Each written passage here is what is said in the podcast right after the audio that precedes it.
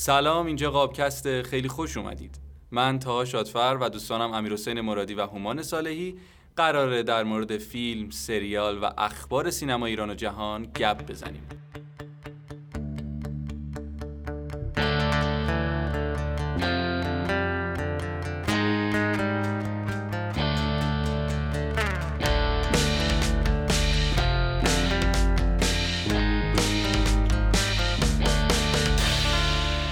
منم سلام عرض می کنم اپیزود امروز فیلم دوزیست با نویسندگی و کارگردانی برزو نیک نژاد و بازیگران جواد عزتی، ستاره پسیانی، مجید نوروزی، الهام اخوان، سعید پورسمیمی، مانی حقیقی، پژمان جمشیدی و هادی حجازی فر بچه من دوست دارم که اول نظر شما رو بشنوم چون خودم خیلی با فیلم آنچنان شاید بگم حال نکردم. یعنی دقیقا وقتی اومدم بیرون سردرد داشتم خیلی خیلی زیاد و واقعا من خودم اینجوریم که تو فیلم خیلی خودم می‌ذارم جای اون شخص و داشتم نگاه می‌کردم که جواد عزتی این همه فشار روش باشه چه حالتی میشه و همه اون حالت به دست داد. اینکه تو بخوای 7 ده تا چیز رو مولتی تاسکینگ تو زنه داشته باشی پروژه های باز اینا واقعا آدمو نابود می‌کنه و من اینو تجربه شاید حالا تا یه جایی داشتم و واقعا سردرد گرفتم. تا یه دو سه ساعتم واقعا حالم خوب نبود. یعنی از این جهت حال نکردم. حالا به بازیگری و اینا می‌رسیم ولی اول دوست دارم که نظرات شما رو به طور کلی راجع به فیلم بدونم. خب منم سلام می‌کنم خدمت شما و همینطور شنونده های عزیزمون. دوزیست. دوزیست به نویسندگی و کارگردانی برزو نیک نژاد. من می‌خوام اول از این داستان شروع بکنیم اول از این بخشش شروع بکنیم که می‌خوام یه ذره حتی بلند بلند فکر کنم اگه موافق باشید. چرا اسم فیلم دوزیسته و ما کجا متوجه میشیم که ارتباط بین قصهمون و اسم فیلم من اصلا اولین چیزی که از سینما اومدم بیرون این موضوع بود این به ذهنم رسید که چرا اسم فیلم دوزیسته. ما یه سری یک جا فقط به واژه دوزیست اشاره میشه اونم توسط هادی اجازی فره. اون تیکه که قورباغه دستشه و در, در واقع واکنشه با سعید پورسمیمی.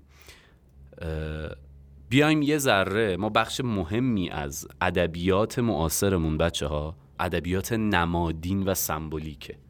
مثلا دارم میگم در شعر نو نیما یوشیج شعر معروف در واقع داروگ قاصد روزان ابری داروگ کی می‌رسد باران داروگ قورباغه است. اما اونجا نماد و سمبولی از امیده کسی که خبر امید خبر رهایی رو قراره بده. ما بیایم یه ذره بالاتر سمبولیک و نمادین به دوزیست نگاه بکنیم تا جواب اون سوال اولم رو بهش برسیم که چرا اسم فیلم شده دوزیست از نظر من. خب قطعا به خاطر همون دورو بودنه اسپویل بکنم یا نکن؟ اسپویل دیگه دورو بودن هادی اجازی فرد دیگه به نظر من. یا حالا یه حالتی که آدمایی که یعنی به حالا سعید پورسمیان فکر کنم رو گفت قورباغه چیزاتش بده چون زیرابی میره. یعنی کسی که هم زیرابی میره هم باهات انگار روه میاد حالا هادی اجازی فر بیشتر که میاد همه رو اوکی می‌کنه دعواها رو مثلا آقا حالا ولش کن اشکال نداره. آقا ببخشش پژمانو بذار بیاد تو. ولی آره به نظر من اینه. حالا نمی‌دونم نظر تو چیه؟ هومان من حالا یه ذره نظرم متفاوت تر از توه. هم مسیر با تو هست. می‌خوام یه ذره تعمیم بدم به همه شخصیت های فیلم این چیزی که تو گفتی رو. یه تیکه ای سعید پورسمیمی خطاب به هادی حجازیفر میگه که این قورباغه چون زیرابی میره تو باید دستتو بشوری. یعنی این رو یک صفت بدی می‌دونه. هادی اجازیفر میگه آقا این زیستش اینجوریه به خاطر اینکه دو زیسته این اتفاق میفته و یه حالت خیلی طبیعیه. بیایم نمادین و سمبولیک به داستان نگاه بکنیم. یکی از بسترهایی که قورباغه زندگی می‌کنه آبه. ما می‌تونیم میگم دارم بلند بلند فکر می‌کنم می‌خوام نظر شما رو هم بشنوم.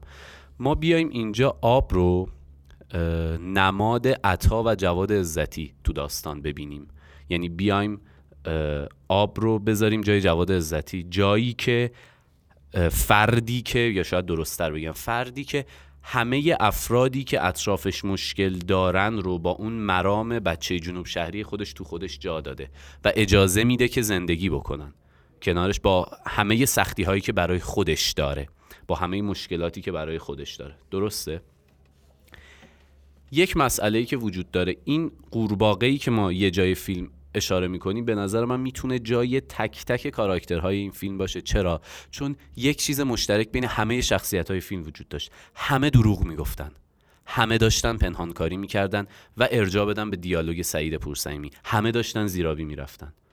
یعنی حتی الهام اخوان اون دختره حالا من من اولین فیلمی بود که می‌دیدم ازش. حتی الهام اخوان با وجود خیلی زیاد خوبی هایی که جواد عزتی در حقش کرده بود ما آخر فیلم شوکه میشیم از اتفاقی که افتاد. و باورمون نمیشه که مگه میشه تمام مشکلات تو رو تقریبا تو این مدت جواد عزتی برطرف کرد. عطای قصه برطرف کرد. حتی تو هم داری دروغ میگی.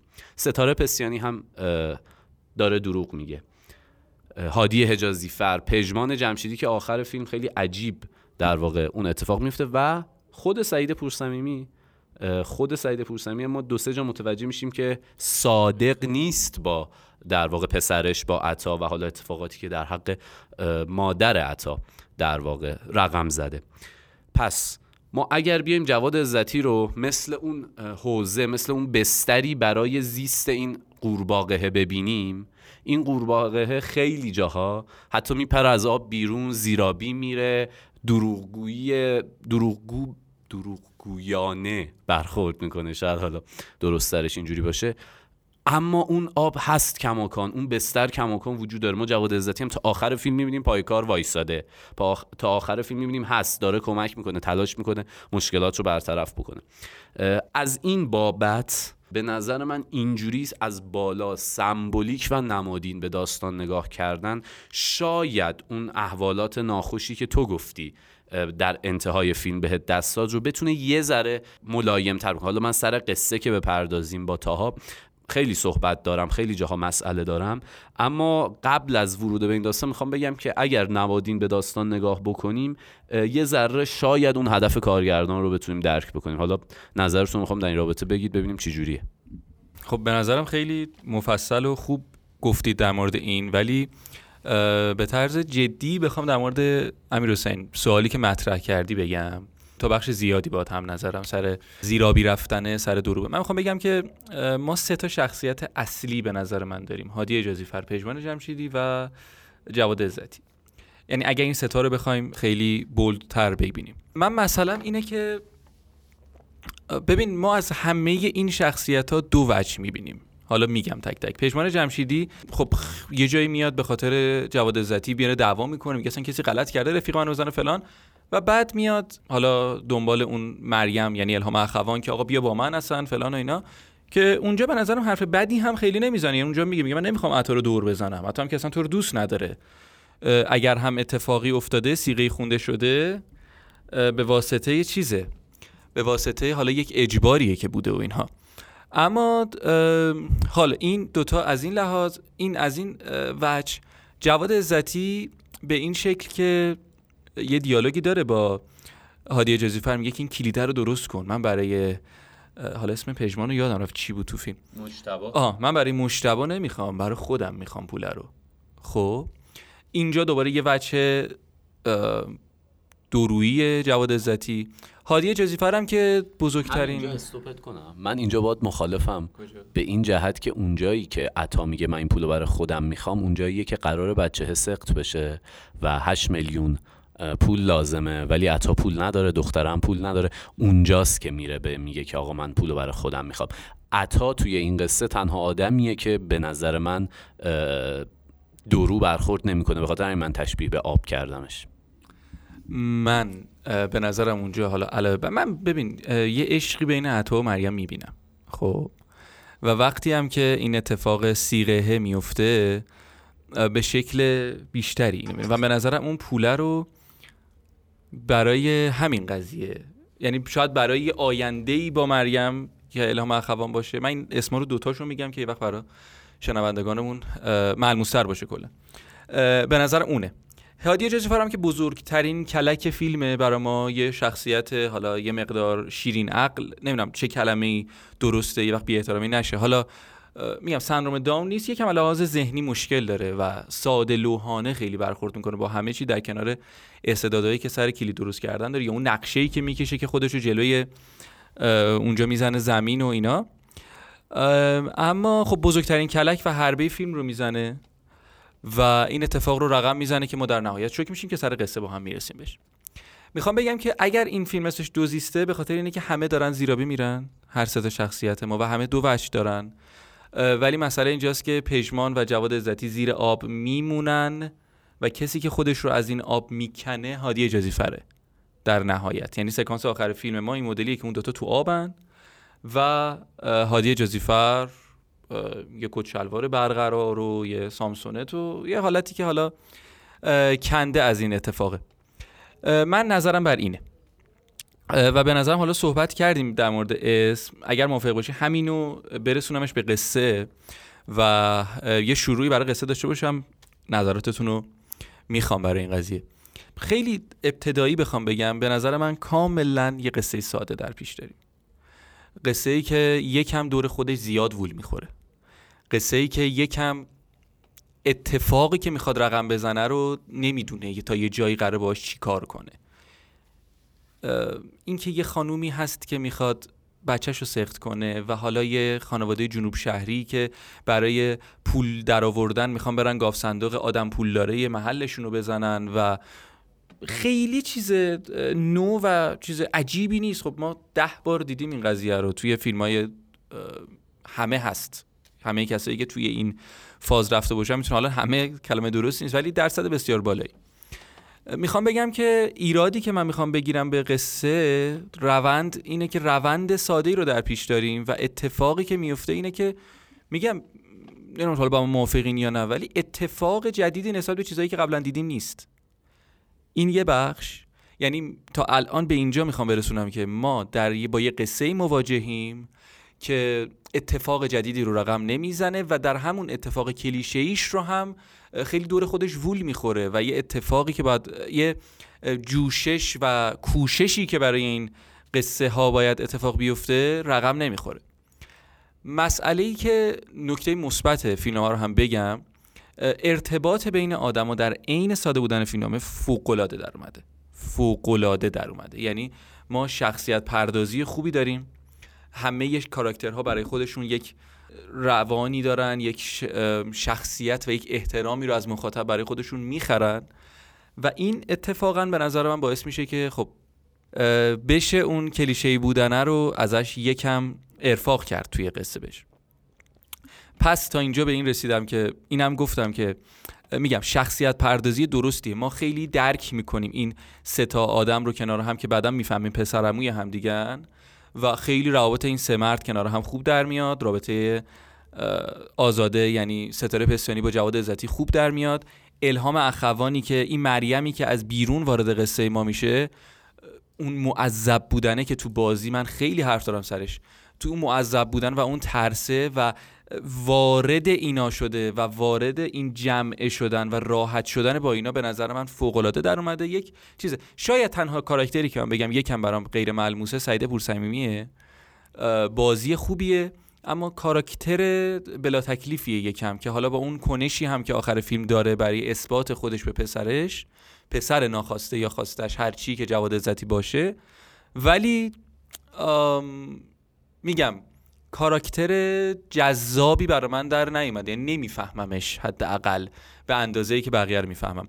قبل از اینکه من ورود پیدا کنم به بحث قصه یه جای صحبت رو فکر کنم حالا اشتباه صحوی هم بود. گفتیم مشخص شد که این سه تا پسر عموان فقط هادی اجازیفر و جواد عزتی پسرمون بودن دیگه. مشتبه دوستشون بود. من تصورم بر اینه که پژمان جمشیدی هم بود. پس نیست؟ خب من اشتباه آره آره. پژمان جمشیدی دوست جواد عزتی بود و در واقع این ارتباط فامیلی بین هادی جزیفر و جواد عزتی اتفاق افتاد.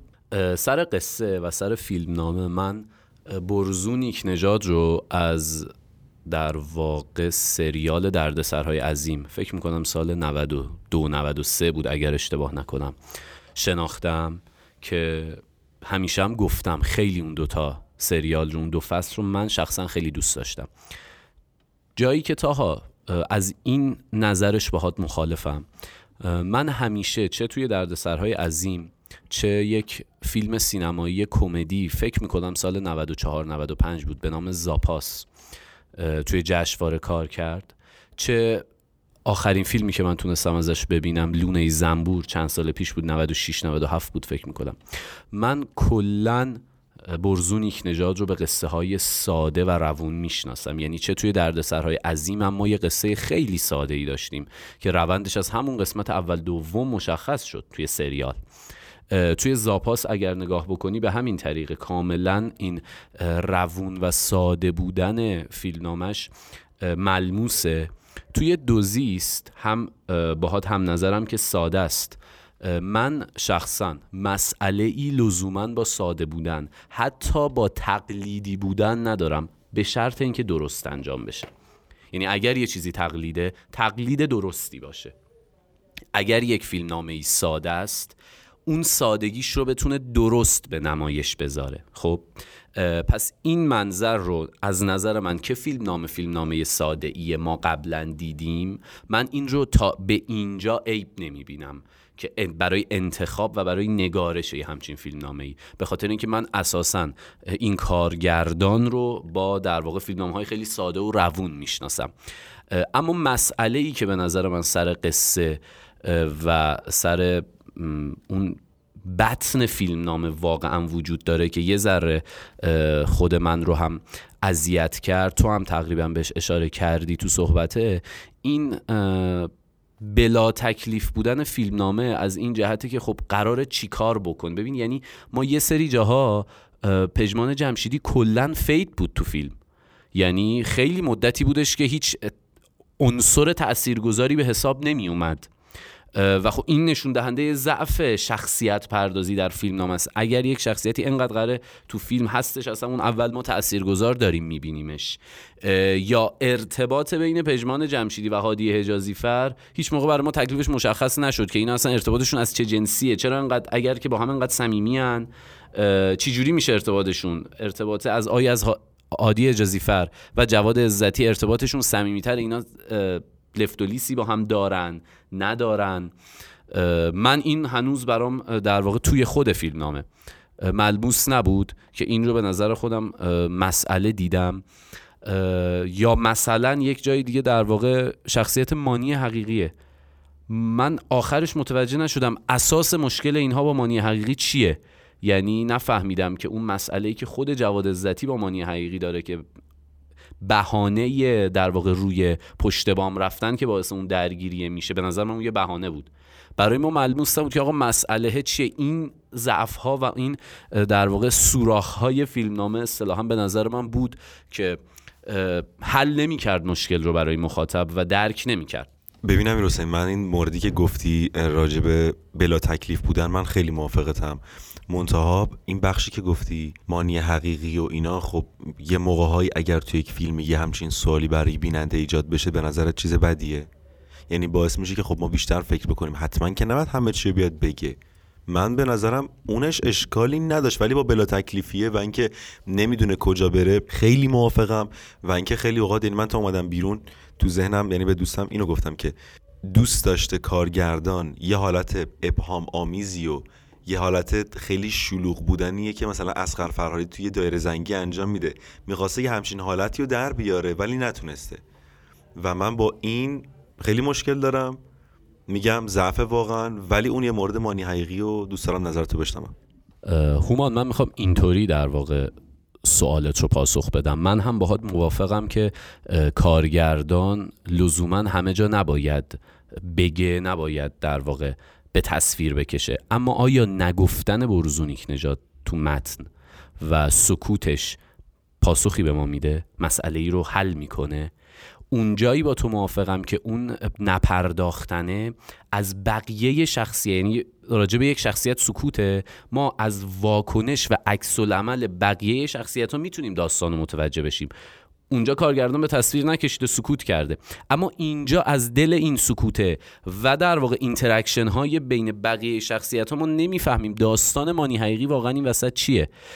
یک آدمی اگر بخوایم روایت ستاره پسیانی رو فکر کنم آزاده بود اسمش تو فیلم. ستاره پسیانی رو بپذیریم. آدمیه که من من حداقل اینطوری برداشت کردم. یه ذرم چشم داره بعضا به ستاره پسیانی. نمی‌دونم حالا درست برداشت کردم. یه آدمیه که در واقع داره همینجوری خرج می‌کنه می‌خواد در واقع یه پولداریه که تو اون محل یه ذره حسادت هم بهش میشه. در حالی که ما یک جا ازش می‌بینیم آدم خوبیه میاد کمک می‌کنه به هادی جزیفر در واقع آب براش میاره. اما من اختلاف و مسئله اصلی بین اینها رو نمی‌فهمم. یه جا برق قطع میشه آخر فیلم برق این گاراژ قطع میشه. سعید پورسعی میره گاراژ مانی حقیقی رو آتیش می‌زنه.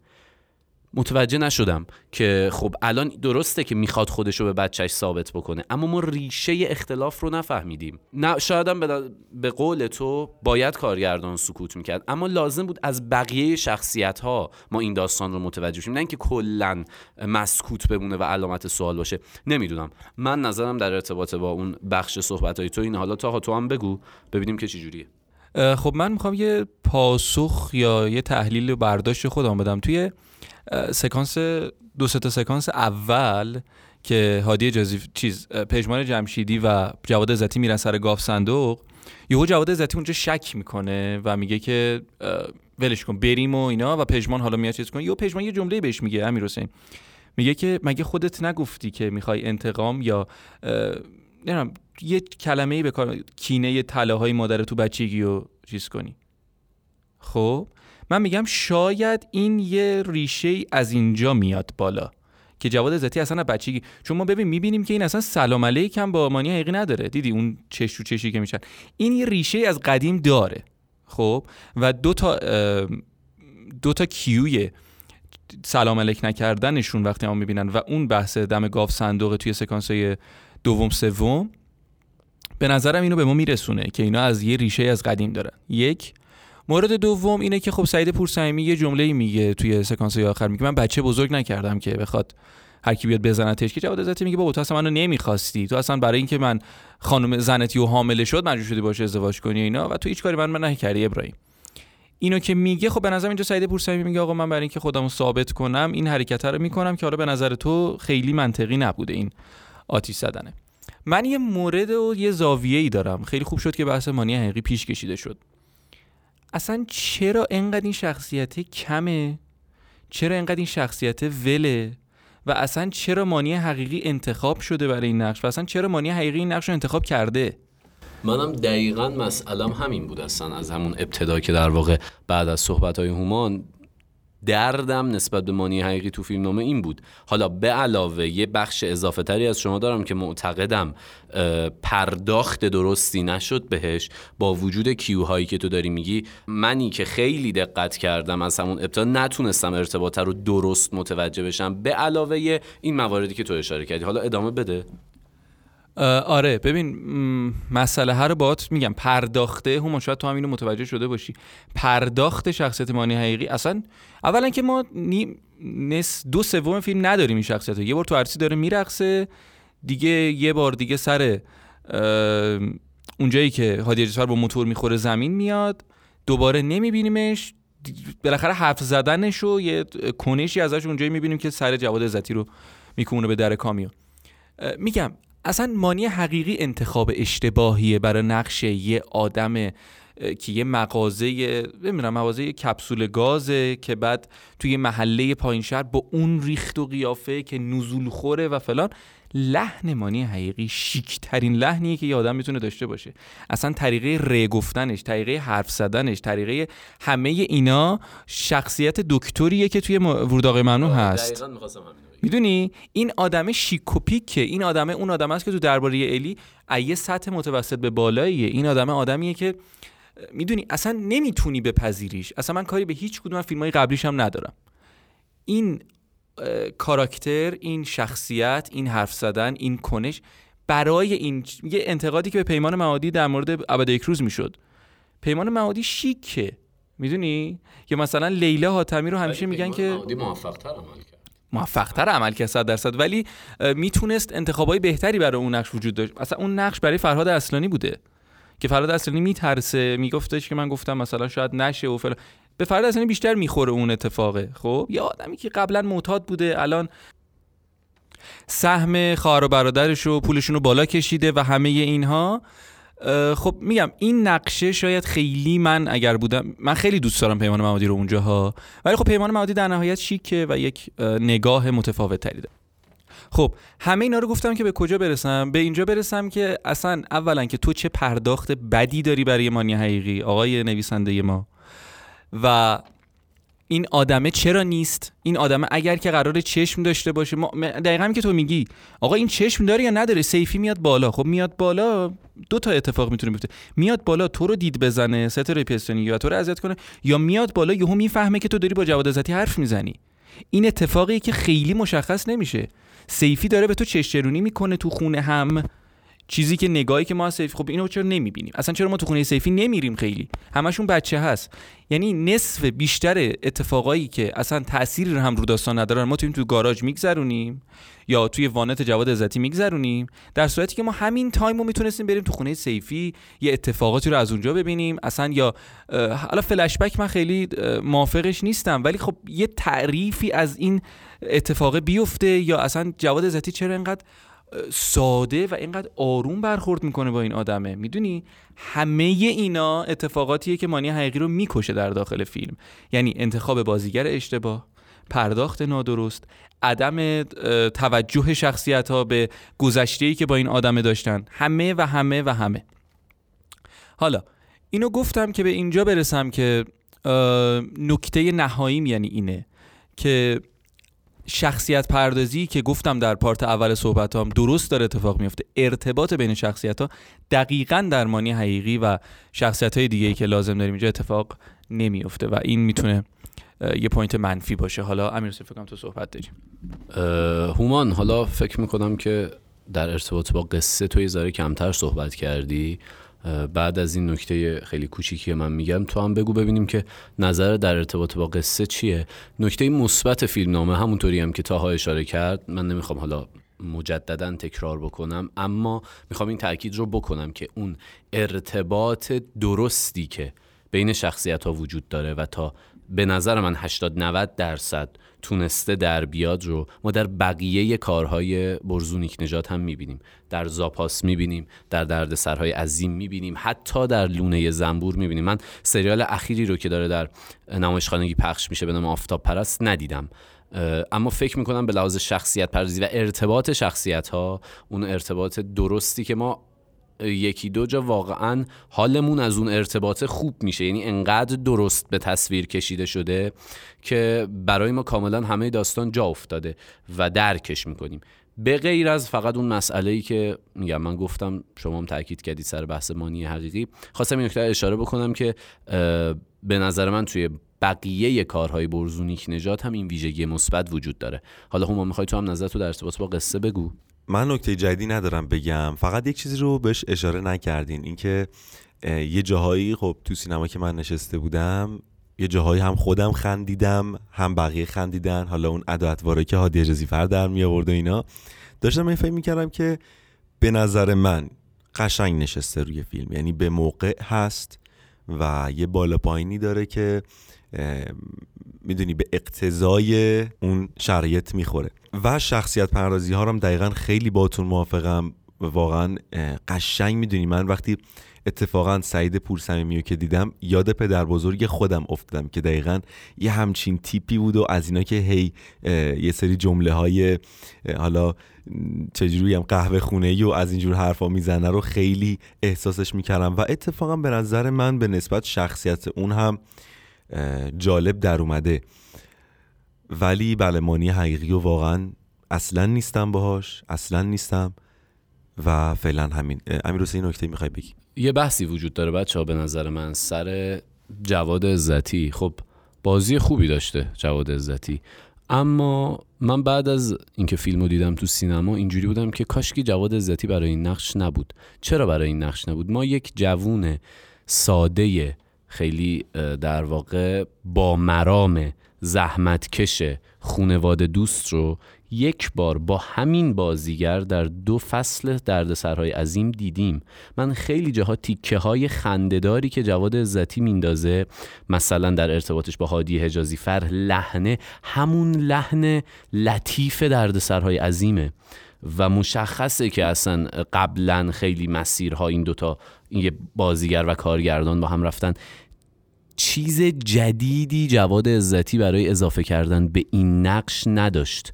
با اینکه درست انجامش داد و وقتی یه کاری رو درست انجام میدی تمومه. اما من نظر اومد که ما این رو قبلا توی لطیف دیدیم. یه لحظه اگر به درد سرهای از این فکر بکنید می‌بینید که دقیقا لطیف اون, اون داستان هم آدمیه که همراه خانواده دوست زحمتکش غمخوار اهل دروبازی نیست. خب ما دقیقا همین رو در قالب یه آدم جنوب شهری و فیلم سینمایی داریم. کاش که جواد عزتی با این که خوب بازی کرد اما ما یک بار در واقع میگم اول صحبتام گفتم گفتم اگر تقلید باشه درست باشه من باش مشکلی ندارم. این رو دارم یک ایدئالگرایانه این نکته رو مطرح کردم که به نظر من ما وقتی جواد عزت تو درد سرهای عظیم دیدیم بهتر می‌شد که یک شخصیت یک بازیگر دیگه ای عطا رو بازی کنه. حالا می‌خوام نظرتون رو هم بدونم در این باره. من اینجا باید موافق نیستم. حالا فکر دیگه داره وارد بازی شدیم اگر اشتباه نکنم. قبل از اینکه وارد بازی بشم خب بذار در مورد پایان فیلم هم صحبت کنیم. یعنی اینو ولش نکنیم. من اینو میگم بعد میرم سمت بحثی که تو رو شروع کردی به نظر من در کنار این قصه خوبی که وجود نداره اون پایه من یه بار توی فکر کنم یکی از قسمتامون هست که اینو صحبت کردم در موردش که من به شخصه دوست دارم فیلم گولم بزنه و کلک بخورم و اینجا واقعا اون گول کلک خوردم و خیلی جذاب بود برام این قضیه. یعنی می‌دونی دقیقا هادی جزیفر آخرین کسی بود که من می‌تونستم بهش فکر کنم. در مورد اینکه بره اون پولا رو ورداره و همین اتفاق بیفته و اینو خیلی جذاب بود برام. می‌خواستم که حتما به پایانش پرداخته بشه. یه چیزی تا میونه صحبتت بازم سر بحث پایان بندی که گفتی من اینکه گول بخوریم و اینکه شکه بشیم رو واقعا در واقع همراهتم و موافقم باهات. اما هادی جزیفر یه جایی تو یه به آخر ده دقیقه آخر فیلم خیلی یهویی و مصنوعی واقعا نیست دیگه. حذف میشه. نمی‌خوام بگم مصنوعی شاید مصنوعی واژه درستی نیست. گاف صندوقه رو زده و در واقع رفته پول اونجا رو برداشته حالا یه نقشه ای کشیده. به نظر من بد نمی اومد که ما انتهای فیلم اون اتفاق هادی حجازی فر که رفت گاف صندوق رو زد که بعدش ستاره پسیانی بیاد و گاف صندوق خالی رو ببینه هم می‌دیدیم. یعنی باعث اون بیشتر شکه شدنه به قول تو و گول خوردنه به نظر من می‌شد. به نوعی موافقم ولی خب یه کیوی میده باز فیلم فکر کنم آخرین سکانس قبل از آخرین سکانسی که از هادی اجازفر می‌بینیم قبل از اون سکانس پایانی اینا خوابن تو اتاق و هادی اجازفر پتو رو رو سرشه پتو رو میاره پایین و یه نگاهی می‌کنه که هیچ وقت اون نگاه رو ما تو فیلم ندیدیم. به جواد عزتی. اینجا من این تو دلم افتاد که احتمالا این شکه این اتفاق شاید بیفته. اما برم سر بازی. اما برم سر بازی در مورد نظری که تو گفتی امیر در مورد جواد عزتی و شباهتش با لطیف همکار در درد سرای عظیم. اتفاقی که میفته من به نظر ببین خب موقعی که دوزیست اومد جشنواره سال 98 اگر اشتباه نکنم جواد عزتی این موقعیتی که الان داره رو اصلا نداشت و هنوز هم اون ذهن لطیف توی اذهان بود نسبت به جواد عزتی. من میگم که شاید خب هم کارگردان یک یکی و حالا فکر کنم بوزینگ نژاد جزو نویسندگان درسی هم بود. جزو نویسنده نویسنده اصلیش که دو نفر دیگه بوده. این اتفاق شاید این شخصیت پردازی رقم زده. اما من داشتم به هومان می‌گفتم قبل از ضبط جواد عزتی اینجا همون جواد عزتی یک ربعه لاتاریه. به طرز کاملا کدگذاری شده ای جواد عزتی که ما توی لاتاری در حد یک رو 20 دقیقه داریمش و به نظر من یکی از درخشان ترین بازی جواد عزتیه و من خیلی اون نقش رو و کاراکتر رو کلا دوست دارم تک به تک دیالوگاشو. اینجا حالا ما در یک فیلم 90 دقیقه ای اون اتفاق برامون میفته به این شکل که کد اصلیم کجاست؟ کد اصلیم توی بحث دعواییه که با مجید نوروزی می‌کنه. یعنی شوهر مریم میاد و میزنتش و میگه که جمعش کن اونجا دقیقا کدوم سکانس لاتاریه رفته شرکت دعوا کرده گرفتنش میاد زندان. به ساید سویلی میگه که من زنده اینجا بیرون نمیام. تمومش کن. دقیقا همون اتفاقه میفته و من خیلی این شباهت رو می‌بینم یعنی از نگاه اولی که دم در عروسی میاد یعنی اولین پلانی که جواد عزتی وارد میشه تا به آخر این اتفاق خیلی میفته. در مورد بازی دیگه این بازی رو من ببندمش بعد بریم شما نظرتون در مورد بازی بگید. در مورد بازی های دیگه خب الهام اخوان من هر چیزی که تا ازش اومده بیرون رو فکر کنم دیدم یعنی دوزیست و با خانمان و حالا این روزها آفتاب پرست و به نظرم الهام اخوان اولین فیلم جدی بود که ازش دیدم یعنی کار درامی که ازش دیدم. الهام اخوان خیلی داره قوی ظاهر میشه یعنی قشنگ ستاره بستیانی رو میبلعه توی صحنه دوتایی که دارن. حالا بخوام بازیگری زن رو با هم مقایسه کنم چون فیلم کاملا مردونه ای رو داریم. الهام اخوان توی اون سکانس امیر حسین میاد صبونه بخوره روز اول یا اون ورودش اون معذب بودن فوقالعاده در اومده. یعنی من واقعا یه کردیت خیلی سطح بالا میدم به یا خودش هم خودش هم برزونک نجات به واسطه بازیگر بازیگیری که ازش داشته. همه اینها اوکی ستاره بسیاری رو دیدیم قبلا سعید پورسعیمی رو به شدت دیدیم قبلا. هادی جزیفر خیلی نوعه. هادی جزیفر خشن بداخلاق ریشوی خیلی کاره همه چیزی که از هادی جزیفر دیده بودیم رو دیگه نمی‌بینیم. و یک چیز جدیدی که به نظرم اگه این فیلم همون موقع ها اکران می‌شد شاید خیلی مسیر هادی جزیفر متفاوت تر هم می‌شد. ولی الان هم جذابه خیلی مخصوصا بعد از موقعیت مهدی. و هادی جزیفر به نظرم جزی کسایی که می‌تونه حتی جایزه هم بگیره تو جشنواره اون سال با این وضعیتی که من دارم ازش می‌بینم توی دوزیست پژمان جمشیدی خیلی معمولیه. خیلی معمولیه. یعنی اون صحنه ای که مثلا داره دم آتیش نشستن می‌خوان تولد بگیرن شعر روبابه رو می‌خونه که میگه آقا نخون زن سیفی اسمش روبابه است. همه اینا اتفاقیه که خب تو هم توی دیوار و دیوار من همون سکانس رو دقیقا دیده بودم. توی زیرخاکی اون طرز رقص و اون طرز نگاه هست. اصلا اتفاق خاصی رو در مورد پژمان جمشیدی که بازیگر مورد علاقه من هم هست اینجا نمی‌بینیم. مانی حقیقی رو هم صحبت کردیم. بحثی در مورد بازی ندارم. همینجا میبندمش. امیر حسین هومان در مورد بازی بگید. هومان فکر کنم نظر داری. بچه قبل از اینکه شروع بکنیم من این چیزی رو می‌خوام بگم. من خودم معمولا اولا فیلمی که می‌خوام برم ببینم نه می‌خونم خلاص داستان چی بوده نه نظرات هیچ کسی رو می‌خونم و نه کاری دارم که کارگردان کیه و اصلا کاریم به سابقه هیچ کدوم از اون عوامل رو اصلا در نظر نمی‌گیرم. چرا نه آخه آخه می‌دونی یعنی چیه؟ همون ندارم میگم میگم که تو سابقه نگاه می‌کنی میگی اوکی مثلا برزون نیک نژاد این شکلی بوده قبلا الان اینجوری. خب من کاری ندارم. الان این فیلم چه حرفی داره می‌زنه؟ من چیکار دارم؟ قبلا چیکار کرد نه خب ما داریم نقد می‌کنیم. قبل از فیلم دیدن آره ولی خب تو نقد بالاخره یکی از بحثا اینه که برگردی سابقه کارگردان و مقایسه هم. یعنی این الان اتفاقات می‌فهمم چی میگی اون چیزی که تو میگی برای قبل از فیلم دیدن آره نظر درستی ولی خب الان بالاخره باید این چیزا رو داشته باشیم به نظر آره حالا تو این نقد الان شما تا زحمت رو کشیدین ولی من خودم بیشتر اینجوریم که میگم اوکی الان چی داری؟ هر چی که اون داشته باشه من اونو می‌بینم و نقدش می‌کنم. حالا کاری به سابقه هاشون ندارم. اما توی بحث بازیگری تا من اول این حرف که میگم و بزن بعد دوباره برگردیم روی من. به من یه حرفی زدی و من بهش رسیدم که گفتی از یک فکرم کارگردان بزرگی بود. چی بود؟ که آره هر بازیگری اوکی در هر صورت باز یه جور میخنده باز یه جور گریه می‌کنه. من هر چقدر که دارم میرم جلوتر و بیشتر به بازیاشون دقت می‌کنم به این می‌رسم که اوکی جواد عزتی دیگه قیافه ناراحتش دیگه همینه. ما تو همه جا داریم همینو می‌بینیم. توی این سریال زخم کاری یه قیافه این شکلی همشون جی بود. توی اینجا داشت می‌خواست سیگار بکشه همین شکلی بود. دیگه خدمت ارز کنم توی کجا هر جا من دارم می‌بینم این قیافه جواد عزتی جلوی چشمانه تو مرد بازنده هم همین شکلی بود. خب این درست. اینو به هم بگو دقیقا کی گفته و اینا که من برم ادامه. آره نه برو. فکر کنم مارلون براندو بود. بعد من یه توی یه بار داشتم با حمیدرضا پگاه صحبت می‌کردم توی یه جایی بودیم. آره اینو من از ایشون هم شنیدم. یعنی این اتفاق افتاد. دقیقا هم در مورد جواد عزتی شنیدم این جمله رو از آقای پگاه. چقدر خوب شد که رسیدیم به اینجا. در مورد مرد بازنده که صحبت می‌کردی این بود که من گفتم خب این زخم کاری خب چند بار مگه می‌تونه بترسه؟ آره دیگه یعنی همین اتفاق دوباره میفته ولی خب به هر حال لحن و اینا چیزایی هست که آدم می‌تونه تا جایی آره. بیشتر تغییر شده جای مانور داره. خب بریم سمت بازی.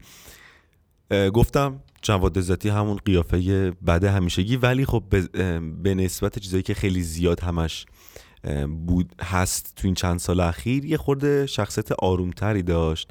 ولی اون نگاه ها اون تعجبهاش واقعا میشه حالا تا یه کوچولو هم باز تغییر بکنه. این دیگه قشه همونه.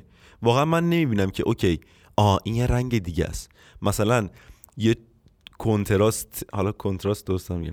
یه کنتراست رنگی خیلی تغییر خیلی شدیدی که ما دیدیم تو هادی اجازی فر بود. همیشه یه آدم ریشوی یه مدلی این دفعه ای این چرا اینطور شد اصلا؟ این این خیلی برای من جالبه.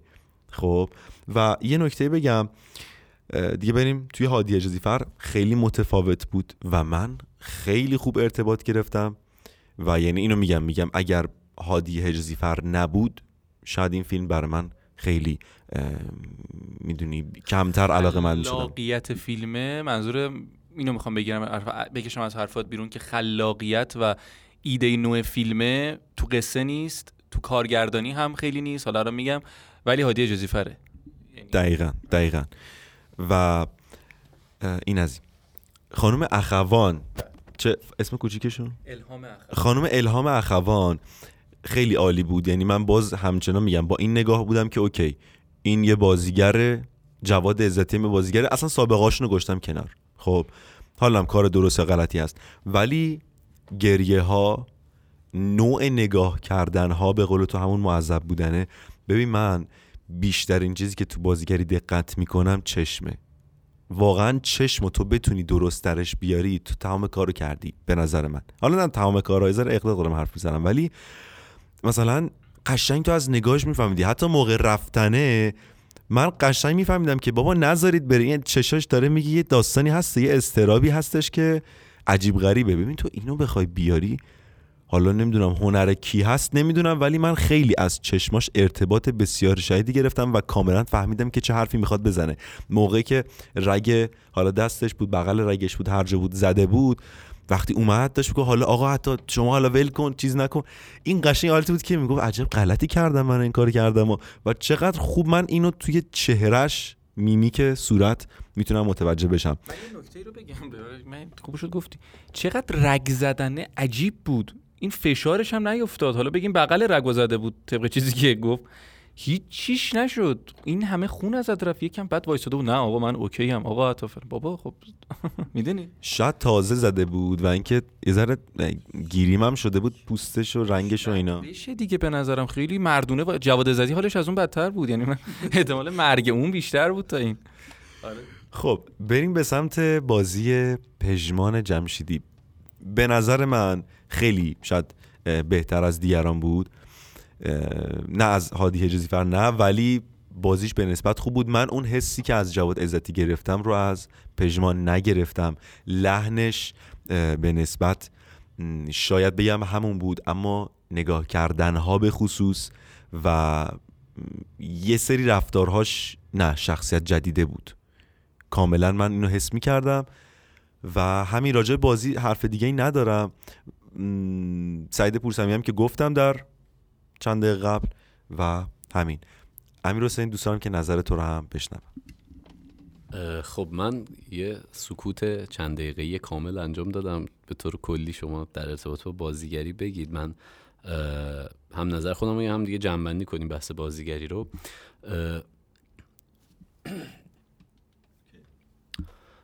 می‌خوام از مخالفت با تاها شروع بکنم. سر اونجایی که گفت جواد عزتی این فیلم شبیه جواد عزتی در لاتاری بود یه کیو هم داد. خود فیلمنامه خود پرداخت شخصیت عطا همراه با یک بخش مهمیش همراه با لحظات کمدی که هومان اشاره کرد. همراه با یک آرامش درونی جواد عزتی در لاتاری نه آرومه کاملا شخصیت عصبی داره و نه حتی وجه کمدی داره. حالا به حسب نه خود شخصیت نه حتی مسیر فیلم. و اون اتفاقا سادگیه همراه با ریاکشن ها و عکس عمل های کمدی که ما نسبت به هادی اجازی فر می‌بینیم نسبت به پدرش می‌بینیم یه سری جاها در واقع ارتباط یه ذره عاطفیش رو حتی با ستاره پسیانی که می‌بینیم اتفاقا شباهت خیلی بیشترش به لطیف دردسرهای عظیمه به نظر من از این دو وجهی که در ارتباط باهاش صحبت کردم. اما یه صحبت دیگه که هومان انجام داد که آقا یک بازیگر که حالا البته در واقع جمله مهمی بود از حالا نقلش برای تاها بود ولی اصلش برای مالدون براندو فکر کنم گفتی. اما اگر کارگردان به نظر من کارگردان باشه و شخصیت های قبلی ساین انداخته باشه رو شخصیت فعلی که داره می نویسه اتفاقا می‌تونه جواد عزتی رو خیلی متفاوت توی چشم ها توی خنده ها توی عصبانیت. مثالم دارم برای صحبتم. آیا ما همون مدل نگاه کردن همون مدل عصبانیت همون مدل خندیدن رو از جواد عزتی در فیلم جاندار دیدیم؟ جانداری که فکر می‌کنم همون سال 97 98 بود اگر اشتباه نکنم.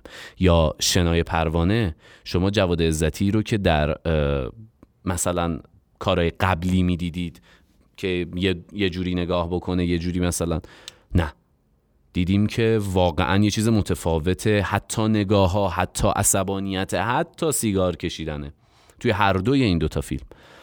پس به نظر من اون بحثی که گفتم بحث این که از یه جایی به بعد وقتی تعداد کار کردن یه کارگردان با یه بازیگر خیلی زیاد میشه دیگه چیز جدیدی برای ارائه ندارن اون دو نفر. الان چندمین کاری هستش که جواد عزتی نقش یک فیلم های برزونیک نژاد داره بازی می‌کنه. و خب این داستان از یه جایی به بعد یه خلاقیت ازش سلب میشه. یا باید خیلی اتفاق ویژه‌ای بیفته خیلی اتفاق عجیب غریبی بیفته که شما بتون مثال دارم میگم بازی در واقع سیامک انصاری در فیلم های مهران مدیری. از یه جایی به بعد همش یکی بود دیگه. اصلا یه بعد دیگه شخصیت ها هم همش داشت یکی می‌شد. یعنی یک آدم عاقل در میان موجی از نادان ها اونو بذاریم کنار که بسته به فیلم است بازی هم دیگه ما از بعد همونو دیدیم. اما مثلا سیامک انصاری وقتی میاد بیرون در فیلم دراکولا فکر می‌کنم رضا تاران کار کرده بود سیامک انصاری بازی کرده بود. ما یک چیز متفاوتی از سیامک انصاری می‌بینیم. کاملا متفاوت. می‌خوام بگم که اون تیکه صحبت شما اگر کارگردان واقعا کارگردانی باشه که اولا این تعداد کار دیگه یه خیلی زیاد نشده باشه و دیگه اون قوت بازی گرفتن زیادتر. من می‌خوام اینو بگم. نمی‌تونیم بگیم برزونیک نژاد توانایی بازی گرفتن نداره. چرا؟ چون ما الهام اخوان رو داریم توی این فیلم. که واقعا یا هادی اجازیفر رو داریم. من حس می‌کنم به واسطه دقیقا به واسطه اون ارتباط زیاده اون کار کردن زیاده سپرده شده بازیگر... بازیگردانی هم به خود جواد عزتی سپرده شده و به حسب حالا اسمی که داره نسبت به حالا اون شهرتی که داره و این اتفاقی که این چند سال براش افتاده اون دقتی که در بازیگیری مثلا در اعلام اخوان صورت گرفته به نظر من در جواد عزتی صورت نگرفته یک بخشیش هم مربوط به فیلم نام است. یعنی فیلم نامه هم دوباره اومده یک چهره به نظر من یک شخصیتی که ما قبلا دیدیم رو تصویر کرده. در ارتباط با بقیه بازی ها اگر بخوام بگم پژمان جمشیدی رو اول می‌خوام در ارتباط صحبت کنم. خب این فیلم مال سال 98 و میشه متوجه شد که مثلا فیلم های اخیر پژمان جمشیدی مثل علفزار رو اگر بخوایم بذاریم در قبال این فیلم و می‌تونیم تغییر رو خیلی زیادتر در پژمان جمشیدی حس بکنیم یعنی می‌خوام بگم این مسیر بهتر شدن در پژمان جمشیدی کاملا ملموسه و توی این فیلم هم باز ما فیلم قبل از این یعنی به لحاظ زمانی اگر بخوایم نگاه بکنیم لونه زنبوره. یک فیلم کاملا هم کمدی هستش. این لونه زنبور رو بذاریم کنار در واقع دوزیست پیشرفت رو می‌بینیم. دوزیست رو بذاریم کنار الافزار پیشرفت رو می‌بینیم. من خیلی حالا نمی‌دونم هومان تو این فیلم رو دیدی فکر می‌کنم قبلا با تاها صحبت کرده بودم تاها دیده. خیلی این شخصیت پژمان جمشیدی رو اینجا شبیه پژمان جمشیدی شاید با هم مخالف باشی شاید شبیه پژمان جمشیدی در جهان با من به دیدم با تفاوت اینکه اون از یه طبقه مرفه و از یک طبقه یه ذره شسته رفته تری بود. چرا؟ دلیلم دارم. یه شخصیتی که یه ذره زیرابی میره. یه ذره تیک و تاک می‌زنه بعضا یه سری جاها تو حواست نباشه و مرموز بودن رو می‌خواد نگه داره. ما اون جهان با من برقص توی فیلم جهان با من جهان با من برقص پژمان جمشیدی هم به نظر من با تفاوت فقط طبقه اقتصادی یک شباهتی می‌تونیم به لحاظ بازی ببینیم توش. مسئله بعدی سعید پورسمیمیه سعید پورسمیمی جز بازیگران خیلی در واقع محبوب من هستش. خیلی دوست دارم جز اون نسل قدیمیایی هستش که به نظر من حالا اگر این اتفاقاتی که اخیرا این اتهامات یک جانبه ای که اخیرا زده شده زمانی که ایشون متصدی بودن در خانه سینما کنار بذاریم. حالا یکی هم یه جایی به من میگفتش که نمیشه اتفاقات بیرون فیلم ها رو از بازیگرها جدا کرد. بالاخره هنر و اخلاق دو تا رکن جدا ناشدنی از هم هستن. اما اگر صرفا ما بخوایم اینجا انتلکت بازی های آره آره. آره بالاخره حالا اگر بخوایم این بحث بحثا رو ازش بگذاریم جز بازیگرای محبوب منه. به نظر من تاها معتقد بودش که شخصیتش تو فیلم یه ذره معلوم نیست یه ذره براش جا نیفتاده. من حس می‌کنم که کل شخصیت سعید پورسمیمی تو فیلم کشیده شد کشیده شد کشیده شد به همون دیالوگ 15 ثانیه‌ای بین خودش و جواد عزتی تو خونه که ما بفهمیم اصلا داستانه چی بوده. یعنی اوج شخصیت سعید پورسمیمی فقط تو همون لحظه. من میونه کلامت اینو بگم ببین سعید پورسمیمی دقیقا مثل شیرین یزدان بخش عباد یک روزه یعنی علاوه تاثیر حال تاثیرگذاری خیلی بیشتره ولی من خیلی متفاوت نمی‌بینم این دوتا شخصیت پردازی رو با هم. مشکلم با کار اینه آره یه نکته هم الان بگم حالا که قطعت کردم در مورد اون بحث جواد عزتی. ببین شخصیت پردازی رو کاری ندارم. بحث نگاه رو می‌بینم. بحث واکنشش تو ببین دعوایی که می‌کنه دقیقا همون مدل اونجایی که استرس می‌گیره سر رگ زدن الهام اخوان دقیقا سکانس شرکت لاتاری رو برای من, بر من میاره. میگم نظرات می‌تونه متفاوت باشه. یا آره این استراب و استرس ها دقیقا همونی که اتفاق میفته اما آره برو تو. من بحث دیگه ای فکر می‌کنم در ارتباط با حالا الهام اخوان صحبت کردید. آزاده آزاده یه فیلم که اون ستاره پسیانی هم هست و من بد ندیدم. نکته دیگه من در ارتباط با بازیگری ندارم. ببینم هومان فکر می‌کنم یه مسئله ای داره. بگو ببینیم. مثلا یادم رفت راجبه ستاره پسیانی من اصلا گریه هاشو دوست نداشتم. اصلا نگرانیشو دوست نداشتم. یعنی یه چیزی که من میگم چقدر فیک. حالا این نظر من بوده. باز حالا میگم من با همون دیدی دارم نگاه می‌کنم که اصلا به سابقه طرفکاری ندارم. من واقعا مشکل داشتم. بازیش اونجایی که مثلا جواد عزتی می‌گفت داری دروغ میگی و اون یهو خودشو میباخت اونش خیلی خوب بود. ولی واقعا گریش به خصوص اونجایی که داشت می‌گفت آره این دیگه رفته زنت شده اون بچه دستش بود.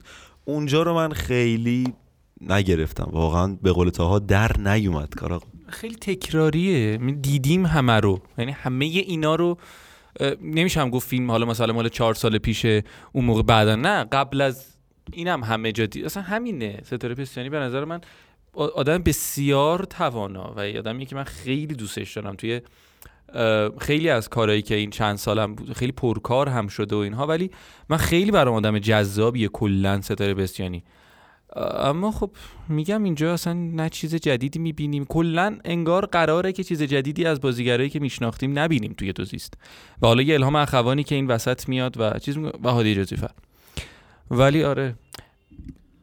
بخوام تکمیلی در ارتباط با بازیگرها بگم به نظرم اگر الهام اخوان رو بذاریم کنار شاید خیلی با این که میگم من فیلم نامه رو خیلی بد ندیدم ساده بودن و روون بودنش رو خیلی بد ندیدم اما سر بحث بازیگردانی میگم الهام اخوان رو اگه بذاریم کنار اگر همین کست می اومدن و بدون کارگردان می‌خواستن خودشون بازی بکنن هم همین اتفاق رو ما می‌تونستیم ببینیم ازشون.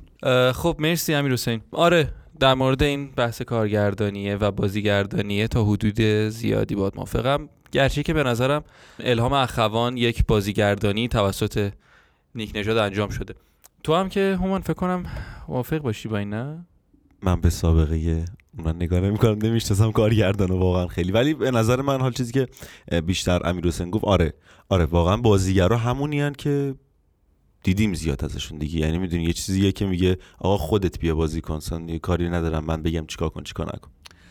آره. خب مرسی از جفتتون سر بحث بازی. بریم سر کارگردانی. نمی‌دونم نکاتتون رو تو ذهنتون داشته باشید. من یه شروعی برم براش. کارگردانی جاییه که من دوزیست رو دوست دارم توش. یعنی برزولیک نژاد به نظرم داره یک اتفاقی رو برای خودش به شخص رقم می‌زنه. از این لحاظ که داره از اون سبک تلویزیونی گرفتنه بیرون میاد. هم زاپاس هم لونه زنبور. اون سبک سریالی گرفتنه و تلویزیونی گرفتن دوربین ثابت فلان. چند تا پن خیلی خوب داریم. یه سکانس که سکانس صبونه است الهام اخوان و جواد عزتی. یه پن خیلی خوب از جواد عزتی شروع میشه میاد میاد میاد میاد میاد به الهام اخوان و استوب میشه و من خیلی دوستش دارم این اتفاق رو. یعنی با دوربینش خیلی قشنگ بازی می‌کنه. دو سه جای دیگه هم اینو می‌بینیم. حالا برای اینکه چیز نشه اینو یه مثال گفتم ازش. آره بوزون یک نجات داره این اتفاق رو از اونجا رقم می‌زنه. گرچه امروز تو آفتاب پرست این اتفاق نمیفته که باز هم شاید سر سریالی بودن و اون بحث کمدی کاره. اما اگر برزونیک نجات بخواد این بحث درام رو در سینما ادامه بده و باز هم ما ازش کار درام و ملودرام ببینیم یک می‌تونه واقعا به سیمرغ هم حتی فکر کنه. این سبک کارگردانیه. این بازی گرفتن از دوربین اونجایی که سکانسی که رگش رو می‌زنه خیلی اتفاق خوبی میفته یعنی دوربین خیلی پرجهت پرجنبوش گرچه که یک انتقاد بسیار زیادی دارم. چیزی که تو هم باهاش همیشه مشکل داری. سکانس های اول یعنی می‌تونم بگم یک رو 20 دقیقه اول فیلم اگر اشتباه نکنم خیلی کاتای سری داریم. یعنی تق تق تق تق تق تق تق تق تق. این قشنگ یه تیکی تاکای خیلی خوب میره خیلی خوب علاوه فوتبالیش علاوه اینور یه تیکی تاکای خیلی عجیبی میره جلو و من دوست ندارم اینو اصلا. یعنی ما داریم میریم سکانس دزدیه رو ببینیم یا عروسی رو ببینیم و این اصلا در نمیاد. یعنی این کاتای سری که سردرگو میشی. از جایی فیلم یه شخصیتی پیدا می‌کنه و اصلا میشینه بالاخره میشینه انگار. یعنی از جایی که میان تو خونه انگار یه اتفاق بهتری رو رقم می‌زنه. آره من در مورد کارگردانی نظرم مثبته کاملا. گرچه میگم با انتقادهایی که دارم اما نسبت به برزونیک نژاد اتفاق خوبیه. ما کارگردان های تلویزیونی که میان تو سینما مهران مدیر تو سینما اومد و کاملا فاجعه رقم زد با ساعت پنج عصر. یا رضا عطاران مثلا توی دراکولا یه اتفاق خوبی رو رقم می‌زنه. گرچه توی خوابم میاد و حالا اصلا رد کاربت که اصلا نمیشه در حرف زد به نظرم یکی از افتضاح ترین فیلم های سینما ایرانه. اما آره این اتفاقه یعنی اینکه این کارگردان فرق سینمایی و تلویزیونی فرق درام و کمدی رو کاملا می‌فهمه و این یکی از به نظر معجزات دستیار کارگردان بودن در سینماست. کاری که بهروز شعیبی هم خیلی خوب میفهمتش و خیلی خوب اجراش می‌کنه و یه کردیت دیگه اینجا میشه به این قضیه داد. امیر حسین اگر که بحثی در مورد کارگردانی داری بگو من هم می‌خواستم در واقع یه تیکه ای از بحثای کارگردانیم رو تو گفتی تاها اونم که خودم اشاره کردی که من مشکل داشتم باش. اصلا روند سری فیلم اون اول ربطی با اون کاتای پشت سر هم نداشت واقعا. یعنی و دیگه اتفاق هم نمیاد آفرین دقیقا. ما همونجا داریم و بعدش انگار که تازه میفته رو غلطک به قول خودمون. و این بزرگترین مسئله بود که من توی بخش کارگردانی داشتم. می‌خواستم بگم حالا تو بهش اشاره کردی. یک بحث در ارتباط با کارگردانی دارم و نکته مثبتی هستش به نظرم و در واقع اتفاق خوبیه. بچه ها جهان این فیلم جهان خیلی به هم ریخته و پرتلاطمیه. زندگی شخصیت ها رو نگاه بکنید. ارتباطاتشون رو با هم نگاه کنید. چقدر شلوغه. ما در دنیایی که از زندگی و از اون گاراژی که کارگردان داره به تصویر می‌کشه هم داریم این تلاطم رو در قاب دوربین می‌بینیم. اگر شخصیت رو بذاریم کنار. دقت کنید چقدر اون جایی, جایی هم که دارن زندگی می‌کنن شلوغه چقدر پر تلاطمه و این هوش کارگردانه. می‌تونست این رو ببره توی یه دونه خونه با یه در واقع لوکیشن یه اتاق خیلی ثابت کار رو ببره جلو. اما شخصیت ها شلوغ و پرتلاطمه و یک بالا پایین های خیلی زیادی دارن همشون. ما این رو در کارگردانی در اون جهانی هم که بدون بازیگر کارگردان داره توسط دوربینش رقم می‌زنه می‌بینیم. که این به نظر من نکته خیلی مثبتی تو کارگردانی و این اتفاقیه که در خدمت فیلمنامه بوده کارگردانی و من خیلی دوست داشتم. این دوتا مسئله بود که من در ارتباط با کارگردانی داشتم و تو این بخش صحبت دیگه ندارم. هومان اگر مسئله هست بگو. من نکته خیلی خاصی راجع به کارگردانی به طور کلی ندارم خب اوکی. پس از کارگردانی هم به نوعی گذار می‌کنیم. فکر می‌کنم خیلی جامع و کامل صحبت شد در مورد دوزیست و مرسی امیر حسین. مرسی هومان. خیلی ممنونم ازتون. و آره همه چی خیلی اون چیزی که تو ذهنم بود همه نکاتی که من می‌خواستم و تو ذهنم بود و صحبت شد. امیدوارم چیزایی که تو ذهن شما بوده باشه. صحبت. رو گفتم. وسط حرفتم نه نه نه راحت باش. خیلی دوست داشتیم. ممنونم ازت. عزیزانی هم که ما رو میشنون دوست داشته باشن. آره ایشالله خیلی ممنونم از اینکه همراه ما بودید و امیدوارم که بحث امروزمون به دلتون و به گوشتون نشسته باشه. و اتفاق خوبی رو توی یه گوشه ای از ذهنتون رقم زده باشه. قابکست به حمایت های شما خیلی دلگرمه. like subscribe و معرفی به دوستانتون قطعا می‌تونه خیلی کار ما رو گسترش ببخشه و برای ما خیلی جذابه و بتونیم کاری جذابتری رو براتون ارائه بدیم. کامنت در Castbox خیلی می‌تونه اتفاق خوبی برای قابکست باشه و تا الان ما در Castbox و Apple Podcast به شکل خیلی متمرکزتر در حال publish کار هستیم. گسترش پیدا خواهد کرد این کار. خیلی ممنون که امروز همراه ما بودید تا قابکست و تا بحث و گپ دیگه. خدا نگهدار.